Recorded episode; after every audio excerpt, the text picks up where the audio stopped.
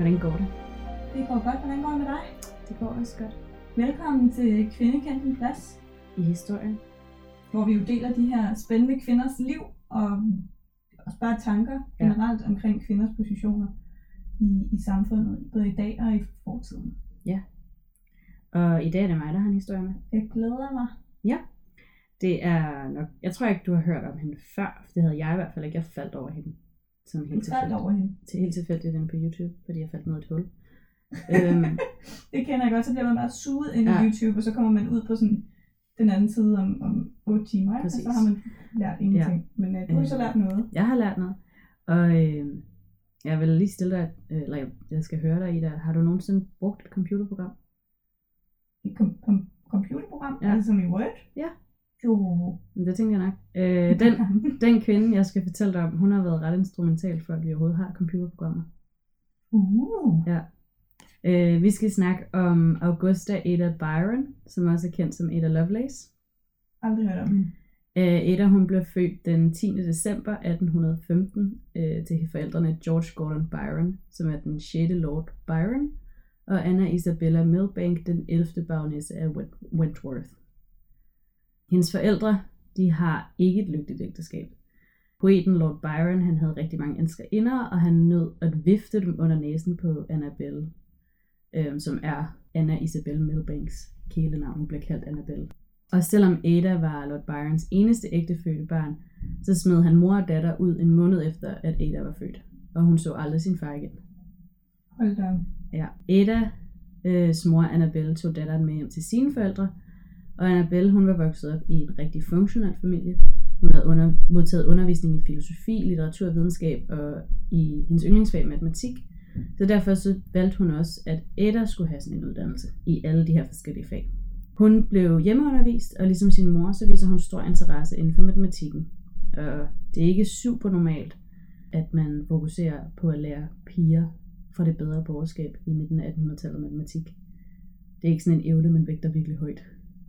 Og hvem var det, du sagde, der besluttede det? Det er Edas mor, der beslutter, at hun skal have undervisning i både filosofi og litteratur, som var meget normalt, men også i videnskab, og, altså naturvidenskab og matematik. Hvorfor tror du, hun har valgt det? Men hun har blandt andet valgt det, fordi hun selv fik den undervisning som barn, og hun var virkelig glad for matematik.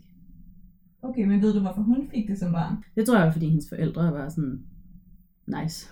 Okay. Altså de var, de var sådan, de var også, de er også i, altså i det bedre borgerskab, men de giftede sig, fordi de var forelskede hinanden, hendes forældre. Og ikke sådan, fordi det blev arrangeret på nogen måde. Ja, okay. Og de havde også, ligesom, de var sammen om at opdrage Annabelle. Øhm, så det var ikke, fordi hun kun blev opdraget af fremmede eller sådan tjenestefolk. Altså, de- tog ligesom del i hendes opdragelse også, hvilket også er super unormalt for øh, tiden. Men, men det tror lyder jeg- meget sejt. Altså sådan Ja, det lyder, powerful. det lyder super lækkert. Så jeg tror også, det er, det er en del af, hvorfor hun ligesom får lov til at få undervisning i nogle af de her fag, som ikke er normale. Da Ada hun er 10 år gammel, så øh, tager hun med sin mor rundt på en Europatur, og den varer 15 måneder. Øh, men da de kommer hjem, så bliver Annabelle rigtig syg, og hun må rejse et andet sted hen for at blive rask. Og Ada hun er nu alene tilbage sammen med sin barnepige Miss Stab. Og selvom Ada synes godt om Miss Stab, så savner hun sin mor rigtig meget. Og måske er det derfor, hun kaster sig over at designe en flyvemaskine. Fordi Ada, hun elsker maskiner. Hun læser al den litteratur og alle de samtidige videnskabelige udgivelser, hun kan komme i nærheden af. Hun prøver at designe, dam, hun prøver at designe, designe sådan en dampdreven flyvemaskine, inspireret af, hvordan fugle er sammensat. Så noget, der kan baske med nogle vinger, forestiller mig. Okay, vildt Ja. nok. Hun er 10 år gammel, så Hun lyder sådan lidt uh, Leonardo da Vinci, der også bare bygger små Ja, ja, model præcis. af alt muligt andet, der Ja. rigtig findes. Men, men sej kvinde. Ja, øh, hendes mor opfordrer og støtter hende i de her eksperimenter, så længe det ikke går ud over de andre studier, hun har. Annabelle, hendes mor, som også bliver kaldt Lady Byron, fordi hun er gift med Lord Byron, Mm. hun håbede, at hvis Ada fokuserede på sine studier, specielt i videnskab, så ville hun ikke arve sin fars temperament. Fordi Lord Byron var rimelig sådan out, altså udfarende og, og kunne godt have et ret højt temperament. Så hun håber, at Ada på en eller anden måde ikke arver det her, og hvis hun nu kan fremme det mere logiske i hende, så får hendes, altså farens sådan poetiske temperament, det får ikke lov til at overtage. Det er sådan hendes logik, ikke? Det er en sjov tankegang. Øh, selvom hun ikke ligefrem forbød Ada at læse sin fars poesi, så var hun ret lettet over, at Ada ikke havde nogen interesse for det. Og Ada har selv udtalt senere, at hun er sikker på, at matematikken hjælper hendes mentale stabilitet, men også at for meget matematik ikke er specielt godt. Altså for meget kan ligesom også gøre skidt. Altså i kraft af, at det kan gøre dig lidt kold over for verden? Eller Nej, hvad, jeg tror, jeg, jeg tror sådan, hvis du, altså det, det kan gøre lidt ondt i hovedet, hvis du skal tænke så meget. Altså det er Ja. nogle ret vilde matematiske ting, hun sidder sådan og arbejder med. Så jeg tror godt, jeg kan godt forstå, at hun kunne godt få sådan lidt ondt i hjernen. Ja, den kan også blive overaktiveret. Ja, præcis. En af hendes undervisere, Augustus de Morgan, øh, er en meget fremtrædende matematik, matematiker på det her tidspunkt, og han udtalte at, øh, om Ada, at hvis hun havde været en mand, så kunne hun have været matematisk forsker. For selvfølgelig kan hun ikke blive det som kvinde. Nej, men altså det kunne man egentlig heller ikke rigtigt på det her tidspunkt i historien, kunne det? Nej, det mener altså som kvinde kunne hun jo ikke blive noget, men hvis hun var en mand, så kunne hun godt være blevet forsker. Men det var ikke en joke, altså hun kunne faktisk Hun var, hun var, nej, hun kunne ikke. Altså kvinder kunne jo ikke få lov til at forske. De, kunne ikke, altså, de Nej. måtte ikke gå på universitetet jo.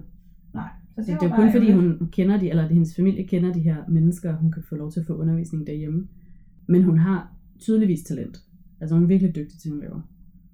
Hvilket år? Jeg ved godt, det er 1800, var det 1850 eller sådan noget? Hun er født i 1815. Okay, så vi er faktisk i starten af 1800 Ja, præcis. ja, okay. De Morgan var også bekymret for Ada, øh, fordi hun var et ret sygt barn. Da hun var 13 år, der fik hun mæslinger, og det gjorde hendes sengeliggende i et helt år. Og der gik to år, før hun kunne gå igen uden hjælp af krykker. Så det har været sådan en ret voldsom mæslingeomgang. Det er vildt, at man kan blive så syg af en sygdom, vi næsten alle sammen får. Ikke? Der er ikke nogen af os, der får mæslinger, du er vaccineret mod. Får vi ikke mæsling? Nej, du får, Er det røde skol- hunde, du får skoldkopper. Nej, du får Er skoldkopper. Okay. Ja. Mæslinger og røde hunde, dem får du vaccination for. Er det egentlig det samme, mæslinger og røde hunde? Nej, jeg tror, det er forskellige ting. Okay. Men mæslinger er sygt farlige. Der er ret mange, der dør af det, ikke? Jo. Altså før man blev vaccineret. Ja, før man fik... Ja. Okay. Jeg er heller ikke sikker på, hvis du fik det i dag, at du ville dø af det, for jeg tror, at vores, altså sådan, du lever generelt sundere i dag, så dit immunforsvar er stærkere. Ja. Øhm, men det er ikke, altså, du skal ikke ønske dig at få mæslinger. Nej, men det gør jeg heller ikke. Ellers tak. Øh, De Morgan var bange for, at matematikken gjorde hende syg. Og det var noget med, at det var sådan noget med, at hun tænkte for meget, og så blev hun syg. altså sådan, Det kender jeg godt. Det kender jeg faktisk godt. Det der med at overtænke tingene, og så dør man. Det kender jeg godt. så dør man. Men indeni, sådan Jo, jo, i sjælen, det Ja. kender jeg så godt. Og så har jeg, det- jeg har lige sådan en sidebemærkning til det her i mine noter, kan jeg se. Altså, jeg ved ikke, om det er en bekymring, jeg har, fordi hun er pige, eller om han også ville være bekymret for hende, hvis hun var en dreng. Altså det der med, at matematikken gør hende syg. Er det fordi, sådan, at hun er kvindekønnet, eller er det noget, han, altså, er det bare sådan generelt, han tænker for meget matematik, det kan også gøre skidt? Det er jo et interessant spørgsmål. Altså Mm. den her, på den her tid, der er det jo sådan noget med, at kvinder bliver forbundet rigtig meget med, med følelser og med sådan det naturlige på en eller anden måde, og mænd bliver forbundet rigtig meget med fornuften. Mm. Øhm, så det kan godt være, at hvis man ødelægger for meget af den balance mellem fornuften og følelseslivet, Ja. som, er det natu- altså, som er naturligt installeret i både mænd og kvinder, men i forskellige doseringer, Mm. hvis man går ind og ødelægger det, Ja. at det så faktisk bliver farligt, det kan sagtens være de her Det ting. kan som være sådan. Ja, det, det, det skal jeg ikke kunne sige, det kunne jeg ikke finde ud af. Jeg har bare selv undret mig over det. Ada på den anden side, hun var ret ligeglad, og hun fortsatte med at løse matematiske problemer. Hun havde også en kvindelig underviser, Mary Somerville, øh, som var astronom og matematiker. Og jeg, jeg kunne- altså Mary Somerville er også virkelig interessant, så hende kunne man også godt tage op på et tidspunkt. Men det var Somerville, der i 1833 indus- introducerer Ada til Charles jeg har lyst til at sige, at hans efternavn er Babbage, men jeg ved ikke, om det er rigtigt. Det er B-A-B-B-A-G-E. Men har du ikke haft fransk? Jo, men jeg vil også jeg vil sige, at det var Babbage, men han er englænder, så jeg ved ikke, om det er Babbage. Babbage. ja. Babbage. Så jeg, jeg siger Babbage, men jeg er ikke sikker på, at det er korrekt. Babbage. øh, endnu, han er, og han er også en matematiker. Og deres venskab, det kommer til at ændre hendes liv. Okay, spændende. Mm, fordi Babbage, han var opfinder og maskiningeniør. Øh, og Edda har jo den her fascination af maskiner, så de havde rigtig meget at tale om, og de blev hurtigt gode venner. Hun var fas- øh, super fascineret af hans maskiner, og, ha- og han var super fascineret af hendes intellektu- intellekt og øh, analyseevner. Babbage var ved at arbejde på en maskine, eller på en mekanisk tilføjelsesmaskine, som er det, jeg har kunne finde ud af at oversætte det til. Det hedder Mecha- Mechanical Adding Machine. Jeg tror, det er sådan forgængeren til en lommeregner måske. Det lyder, det lyder sandsynligt. Ja, og den kaldte han The Difference, the, the difference Engine. Øh, og på det her tidspunkt i historien, hvis man ville løse logaritmer og trigonometri, så skulle man referere til sådan nogle rigtig store tabeller. Øh, men de her tabeller var altså menneskelavet, eller hvad man skal sige, og de var fuld af fejl og mangler. Øh, og det var sådan noget med, hvis du satte et tal ind, og du missede et eller andet et eller andet sted, så fik du et helt andet svar, end det, som var det Jeg har rigtige. faktisk siddet med dem der i gymnasiet. Ja, de, det er ikke, ikke fun. nej, Det er hardcore. Man skal virkelig lige man skal, holde ja, præcis. Og øhm, det var så meningen, at den her maskine, som Babbage han øh, bygger, hans drøm var, at den kunne regne de her tabeller fejlfrit. Så det er lidt forgængeren til en, en lommeregner. Og den britiske regering var super interesseret i, at logaritmer og trigonometri-tabellerne kunne være fejlfri. Fordi det ville give de rigtige resultater, når man så puttede en værdi ind. Og så får man ligesom det rigtige resultat ud, og det er nice. Det kunne Øhm, være meget fedt, ikke? ja, ikke? måde, hvis man kunne det. Præcis. Så de støtter det her projekt øh, med 7, eller 17.000 pund, og det svarer i dag til cirka 1,7 millioner pund. Så de putter sådan rimelig mange penge i. Ja, okay. Og 1,7 millioner pund er, hvad er det, sådan noget, 15, 15 millioner danske kroner eller sådan noget. Ja, i dag. Ja, i dag. Og så er det jo endnu flere penge dengang. Det er jo Ja, fuldstændig. Hjernedødt mange penge. Altså 17.000 pund får han dengang. Øh, og Babbage havde dog alligevel ikke rigtig lyst til at lave det her færdigt, fordi han får en helt anden idé. Øh, så han vil faktisk hellere lave en analytisk maskine, så han dropper det her difference machine projekt og starter den her analytiske maskine. Og han bliver ikke, altså det er ikke fordi, det er en specielt populær beslutning hos reger- for regeringen der, fordi de har jo ligesom købt en ydelse af ham, som han så vælger at ignorere. Ja. Øh, så de trækker pengene tilbage. De vil ikke, de vil ikke betale for det her projekt. Og øh, Babbage, jeg tror Babbage han er lidt fanget i den her opfinderverden, han selv bor i. Fordi han forstår aldrig helt, hvorfor det er, han ikke må få pengene i regeringen. Han er bare sådan, hvorfor? Men det forstår jeg ikke. Men jeg laver jo stadigvæk en maskine. Nej. Ja, så han forstår aldrig helt, hvorfor han ikke øh, får de her penge. Og det er ikke rigtig ligesom klikket for ham, at det var betingelsen for, at han fik pengene, det var, at han fikset de der tabeller. det er, Ej, ja. Ja, men i hvert fald, han, den her analysemaskine, som han er i gang med, det er rent teknologisk et kæmpe spring. Og det var ikke svært at forstå, hvorfor Babbage han vælger at arbejde med den her maskine i stedet for. Maskinen var essentielt en regnemaskine til generelle formål. Den havde mange af de dele, vi ser i den moderne computer i dag, og den kunne blive programmeret ved hjælp af hulkort. Men ligesom The Difference Machine, så blev den aldrig bygget, så det er sådan et rent teoretisk projekt, han kører. Og Ada, hun studerer alle de tegninger og planer, som Babbage han har lavet for den her analysemaskine. Hun bliver ekspert i, hvordan den virker. Og heldigvis for Ada, så har hun giftet sig med en mand, som støtter hende i de her videnskabelige interesser, så hun kan få lov til at gøre det, selvom hun er blevet gift. Okay. Og det, var, altså det her var ikke noget, det var ikke en selvfølge på det her tidspunkt, at du bliver gift med nogen, der synes, det er okay, du som kvinde fortsætter med de her videnskabelige Nej. sådan, sysler, du har. Nej. Den 8. juli 1835, der bliver den 19-årige Ada Byron gift med William King. Og han, William King, han er den altså arving til øh, at være, eller han bliver senere jarlen af Lovelace. Okay, så han er, han er faktisk adelig. Ja, men det er, det er hun jo også. Hendes Jo, jo, forældre er men- Lord og Lady, ikke? Jo, men Jarl er jo... Er det ikke under Lord? Det er jeg ret sikker på. Det kan godt være. Det var Earl. Jeg har bare oversat det til Jarl. Ja, fordi Earl... Ej, så er... Ej, mm, okay, en duke er det højeste. Ja, de var ikke, han var Lord, altså Lord Byron var Lord. Og Sir var det laveste. Og så Ja. tror jeg faktisk, at så hedder det Lord, og så hedder det Earl. Jeg tror faktisk, en Earl er højere end en Lord. Det giver jo faktisk. også, altså det giver jo god nok mening, at hun gifter, Ja, hun gifter sig Og- opad. og ikke ja. ned. Altså, øh, men hun bliver i hvert fald gift med, gift med ham her, William King. Han er 10 år ældre end hende, men efter alt sige, så gifter de sig, fordi de er forelskede.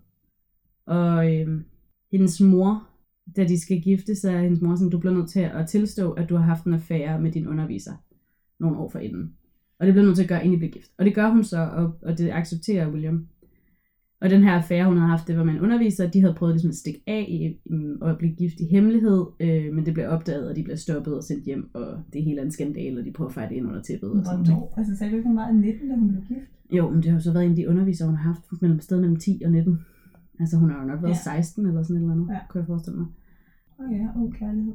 Præcis. Men altså, William, han, synes, han tager det i stiv arm, det her, og han vil så gerne stadigvæk giftes med hende, selvom hun har haft den her affære engang. Øh, og efter at han arver titlen som Jarl af Lovelace, så bliver Ada grevinde af Lovelace. Og det er derfor, man kender hende i dag som Ada Lovelace. Åh, oh, okay. Ja. Men det er jo faktisk også meget pænt af ham, at han stadig gerne vil giftes med hende. Altså det skal Ja, man virkelig det- ikke underkende. Nej, men, og det, men det tyder jo så også på, at de bliver gift, fordi de forelskede hinanden. Ja, det og ikke, at det ikke er en eller anden aftale, de har lavet. Altså det er ikke arrangeret, ja. fordi at det var et godt match. Ja. Og de får sammen tre børn i løbet af deres ægteskab. I 1842, der giver Babbage en forelæsning om den her analysemaskine, han har bygget. Og blandt tilskuerne, der sidder en italiener ved navn Luigi Manabera. Det er garanteret ikke, som man udtaler det. Øh, det godt. Menabera. Og hans noter fra den her forelæsning, de blev publiceret i Bibliothèque Universelle de Genève. Der Øh, kom den franske undervisning lige ind. det er Jeg det. Jeg høre kan det. lidt fransk, Jeg så nu tog vi den. Og Ada, hun øh, blev spurgt, om hun ikke ville oversætte det her, den her publicering fra fransk til engelsk, fordi hun var flydende, og hun kendte til stoffet, som der blev skrevet om, så hun kunne lettere ligesom, oversætte den til mange andre mennesker. Vil du Øhm, godt det så? Og det vil hun så gerne. Så den her vin- den vinter, vinteren 42, der arbejder hun på at oversætte teksten. Og eftersom hun ligesom havde meget større viden om maskinen end Menabera, så retter hun også alle de fejl, han har. Så når der er fejl i hans noter, så Ej, retter hvor hun det bare lige. Fedt. Altså ikke, hun, Ej, hun, hun siger ikke noget, hun retter det bare lige. Hun bliver sådan, det er forkert, det retter jeg lige. Ej, hvor hun Ja. cool. Og øh, hvad det hedder, i 1843, der viser hun så den her oversættelse til Babbage, og han synes, den er mega fed. Altså han var sådan, Det er Stjernegodt bedre, arbejde. end hvad han selv har skrevet. Og så siger han- Men så det spørger så er han også bare sådan, hvorfor har du ikke tilføjet noget? Altså, hvorfor har du ikke tilføjet dine egne noter? Så han opfordrer hende til at, at tilføje sine egne noter til den her oversættelse. Og det gør Okay. hun. Øh, hun tilføjer fodnoter og så videre. Og da hun er færdig med alle de noter, hun skal tilføje, så er øh, rapporten tredoblet i længde. Wow. Så hun Bare i fodnoter. i fodnoter og ja, altså hvad hun havde af ekstra noter til det her. Den tredobbede længde. Og de her noter, de inkluderer flere, tidlig, altså flere af det, vi vil kalde i dag altså tidlige computerprogrammer. Altså, hvad mener du? Men det er fordi, at altså et computerprogram er jo en række matematiske koder, som Ja. din computer læser, og så gør den noget ved det. Ja. Og det er essentielt det, hun har lavet. Altså hun har skrevet nogle koder til den her analysemaskine, for at den kan løse et problem. Nå, og det er essentielt det, hvor et er computerprogram er. Ej, hvor hun vild.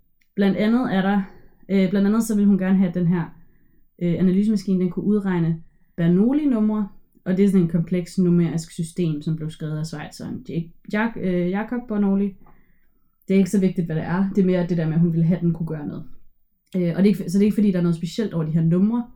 Øh, hun kunne have valgt en hvilken som helst komplet serie, eller kompleks serie af numre. Pointen var, at, at maskinen kunne udregne numrene selv. Okay. En anden af hendes øh, fodnoter beskriver, hvordan man kunne nedbryde matematikken i simple formler, altså plus minus gange dividere, som maskinen kunne forstå, øh, og derfor forklarer hun, hvordan man kan omsætte det her til koder til maskinen. Så hun forklarer, hvordan et computerprogram virker, essentielt. Ej, hvor er hun bare nice. Eller det her, det er grundstenen i, hvordan computerprogrammer virker i dag. Ja, det er jo ikke- de var der jo de var der dengang. ikke dengang. Nej. Selvom tidligere skitseringer af computerprogrammer var øh, skrevet af Babbage, altså Babbage har snakket om, hvordan man kan lave programmer til den her analysemaskine, Mm. så havde Lovelace skrevet meget mere dybdegående og komplette programmer, og, øh, og de var det første til at blive publiceret, dem hun skriver. Derfor så er Ada Lovelace kendt som den første computerprogrammør, og hun er den første til at skrive og udgive et helt sæt af instrukser, som en regnemaskine, hvilket essentielt er en computer, øh, kunne forstå og, få til, øh, og bruge til at få et øh, resultat ud af. Wow. Og Adas forståelse af Babbages analysemaskine var så gennemgående, at den på nogle punkter overgik Babbages forståelse af hans maskine. Hun så videre end blot de helt perfekte tal, som Babbage han var interesseret i, maskinen kunne udregne. Hvis maskinen kunne manipulere numre, så kunne den også manipulere symboler, opdagede hun. Og symbollogik, eller symbolsk logik, er en af byggestenene i moderne computerprogrammering. Men på Lovelace tid, så var det helt ny videnskab. Og Ada, hun havde lært om om det af den her underviser, hun havde, som hed De, Mor- altså De Morgan, som vi snakkede om tidligere. Det er ham, han var førende inden for symbolsk logik, og det er ham, der ligesom har introduceret hende til det. Øh, symbolsk logik ville tillade den analyse, analytiske maskine at udføre komplekse opgaver og forarbejde algoritmer og producere svar, der ikke var programmeret til den på forhånd. Okay. Ja, så på Lovelace samtid, så var der maskiner, man kaldte for automata-maskiner. Øh, Og det var maskiner, der var bygget til at imitere mennesker og dyr. Det franskmanden Pierre-Jacques Drus, han havde i midten af 1700-tallet lavet tre automatermaskiner. Der var en musiker, en tegner og en forfatter. Og de her de eksisterer alle sammen i dag, de virker også stadigvæk. Og de gør egentlig mere eller mindre det, som de er opkaldt efter. Og så er det sådan et begrænset præprogrammeret omfang, hvor at musikeren laver noget musik, tegneren tegner en tegning, og forfatteren forfatter et stykke tekst. Det er, sådan, det er faktisk lidt vildt. Sådan noget artificial intelligence faktisk, eller hvad? Jamen, det er det jo så ikke, fordi det er præprogrammeret, hvad det er for et stykke musik, og hvad det er for en Nå, tekst. okay. Og, altså sådan, men det er bare det, at maskinen imiterer det, som et menneske vil gøre. Ja. Og Lovelace, hun var øh, bevidst om at forklare, at hvordan den analytiske maskine producerede resultater uden menneskelig, ind, menneskelig indgreb, til forskel fra Babbage's tidligere maskine, The Difference, øh, Difference Engine og de her automater. Så hun er meget opmærksom på at forklare, mulighederne her er større, fordi vi kan programmere dem til at finde ud af noget, vi ikke har givet dem svaret på.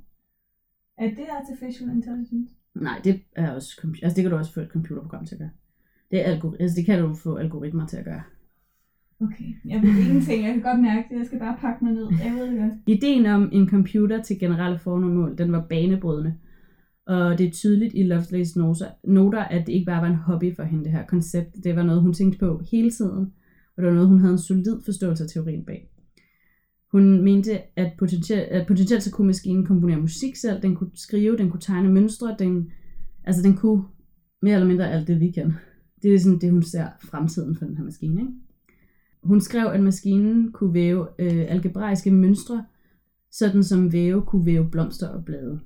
Konceptet med den generelle computer, der kunne gøre hvad som helst, øh, givet den rigtige programmering og input, var et ekstraordinært spring for Lovelace at tage på det her tidspunkt, og et mange af hendes mandlige jævnaldrende kæmpede med at forstå.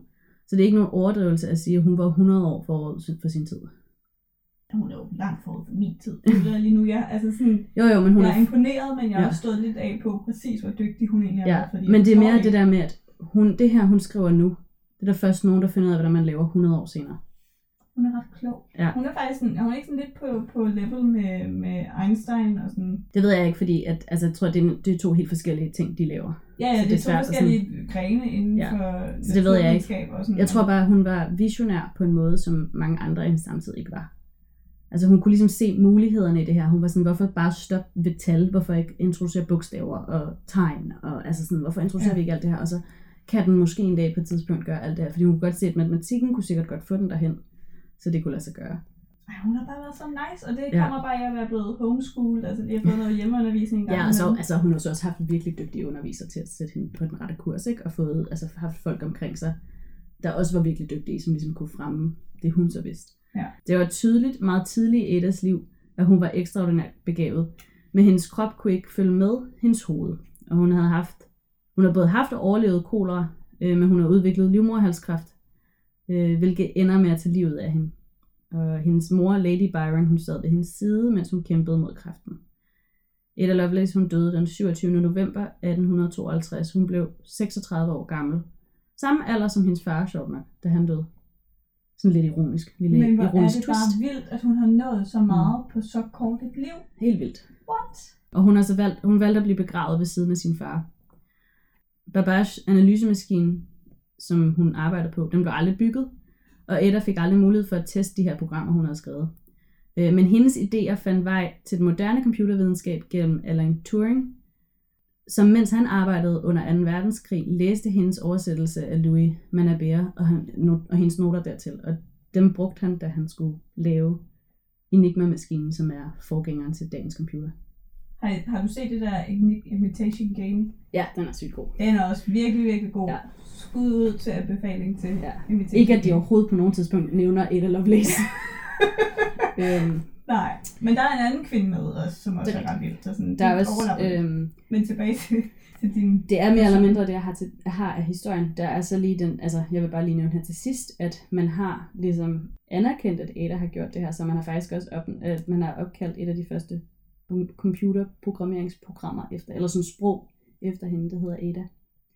Nå, hvor nice. Ja. Altså sådan noget andet, der også er lidt imponerende, det er det her med at tænke over, hvis nu kvinder havde haft den samme position, som mænd havde, hvis de havde fået lov til at gå på universiteter, hvis mm. de var blevet taget seriøst på samme, Ja. på lige fod som mænd. Altså det her, det viser jo virkelig, hvor meget intelligens og måden at tænke på ikke er kønsbestemt, altså bestemt, ikke? Helt sikkert. Prøv lige at overveje, hvilket samfund vi havde haft i dag, hvis det ikke kun var den ene halvdel af verdens samfundet, der har Ja, arbejdet det er på jo- at få altså, udvikling. Det er jo så sindssygt, at man igennem så lang tid har afskåret halvdelen af potentiale, altså potentiale puljen fra overhovedet få lov at ud, udfolde nogen form for talent. Det ville være så, altså det er så vildt at tænke over, hvis vi nu havde arbejdet dobbelt kapacitet. Ja, hvor langt var vi- så nået? Hvor, hvor havde vi så været i dag? Ja.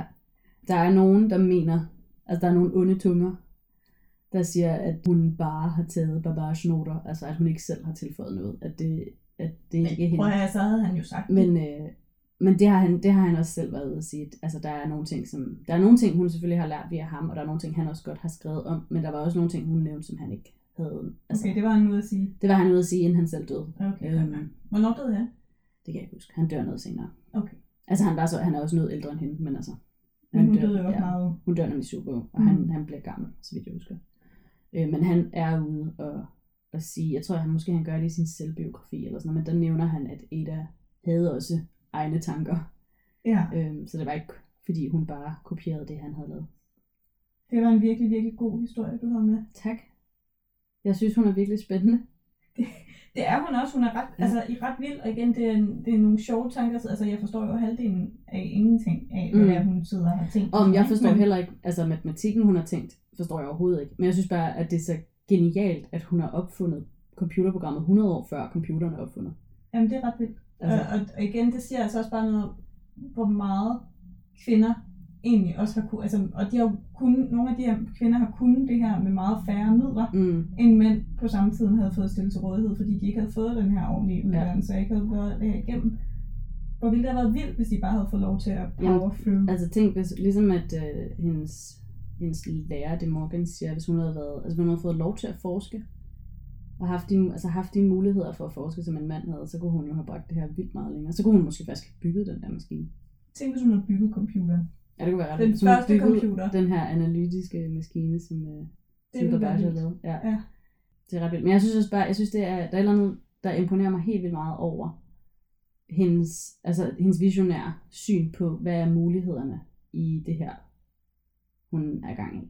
Altså, det at hun ikke er begrænset af, at der er nogen, der har fortalt hende, du kan kun regne hele tal ud af det her, men at sådan, hun tænker, der er nogle flere muligheder i, i det her, vi har gang i. Jeg kan se potentialet. Det synes jeg er vildt sejt. Det er det også. Det er, men hun er, hun er en, det er en vild historie. Jeg ved ikke, hvorfor du finder de der. Altså, går du bare ind og kigger på science og kvinder, og så ser hvad du, hvad Nej, jeg tror, det er, sådan, det er de der associationskæder, som der kører på nettet. Ja, okay. Øhm, så jeg var ved at, jeg tror det var fra da jeg var ved at undersøge Om Curie. Mar- Marie Curie, ja. øh, og så poppede den op ud siden, fordi hun ligesom også er inde over det her sci- science. Ja, Og så, sådan er øh, det. Så var sådan, hvem er det? Ja. Ja, og så var det nemlig også sådan en eller anden, altså fordi titlen var sådan lidt pigerne, det var sådan verdens første computerprogrammør, eller sådan noget, så kunne man se billedet, hun var ikke fra vores tid, altså det var sådan tilbage i tiden. Og så var du hooked. Og så var jeg sådan, det bliver nødt til at se. Så tænkte hun er spændende, hende må jeg have med en dag.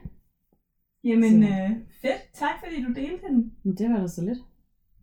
Det, Hvis I kender nogle øh, vilde historier derude om kvinder i, i science, så må I godt lige skrive dem til os inde Ja. på øh, Kvinde Kend Din Plads på vores Facebook-side, Kvinde Kend Din Plads i Historien, eller øh, på KKDP podcast, altså Kvinde Kend Din Plads, KKDP podcast inde på Instagram. Ja. Vi vil gerne høre om, hvis der er andre lige så vilde historier Ja. om, om kvinder i science derude. Generelt, hvis du har et tip om en eller anden kvinde, du synes er nice, som vi skal Ja. snakke om, så send det endelig vores vej, så Det kigger kan vi også på være en tutor, øh, dronning, Ja. noget. Det kan også være, det ved jeg ikke. Det kan være alt. Det kan være alt, så længe det har noget med kvinder, eller det kvindelige øh, køn, eller det kvindelige perspektiv. Ja, det kan også Så er være, det er den velkommen. første kvinde i de olympiske lege. What do I know? Altså, det kan være alle. Vi leder efter alle mulige sjove historier. Ja, Så- I vil være en guldgruppe, hvis I vil dele jeres, øh, jeres input. Det vil jeg helt sikkert. Men øh, det var jo så alt, hvad vi havde den her uge. Jeg siger tak, fordi du deler endnu en spændende historie. Jeg siger tak, fordi du lytter. Det var så lidt i det. Og tak til alle jer derude, fordi I gad at lytte med den her uge. Ja. Vi håber, I har nydt det. Og vi håber, at I vender tilbage og lytter med næste uge, hvor vi har endnu en fed historie med Ja, og så indtil da, så er kvinde kendt din plads. i historien. Tak for den gang. Tak for den gang. Farvel. Hej. Hej, det er Emilie her med en lille disclaimer. Øh, episoden i næste uge, den er lidt voldsom. Den er måske faktisk ret ubehagelig at høre, så hvis man el har lidt sarte følelser er lidt sart sjæl, så er måske ikke noget for jer. Men til gengæld så er der en bonusepisode på mandag, som handler om det samme emne, men som ikke på nogen måde er helt lige så voldsom. Så det vil vi bare lige sige her up front. at hvis man er lidt sart, så er næste uges episode ikke for dig.